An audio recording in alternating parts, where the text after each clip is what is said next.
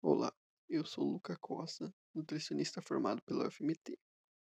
Estaremos utilizando esse espaço principalmente para falar sobre os setores de alimentação e nutrição, relatando as principais notícias que acontecem durante a semana e demais acontecimentos, para que sejam todos bem informados sobre os assuntos do momento e possam fazer uma reflexão sobre isso.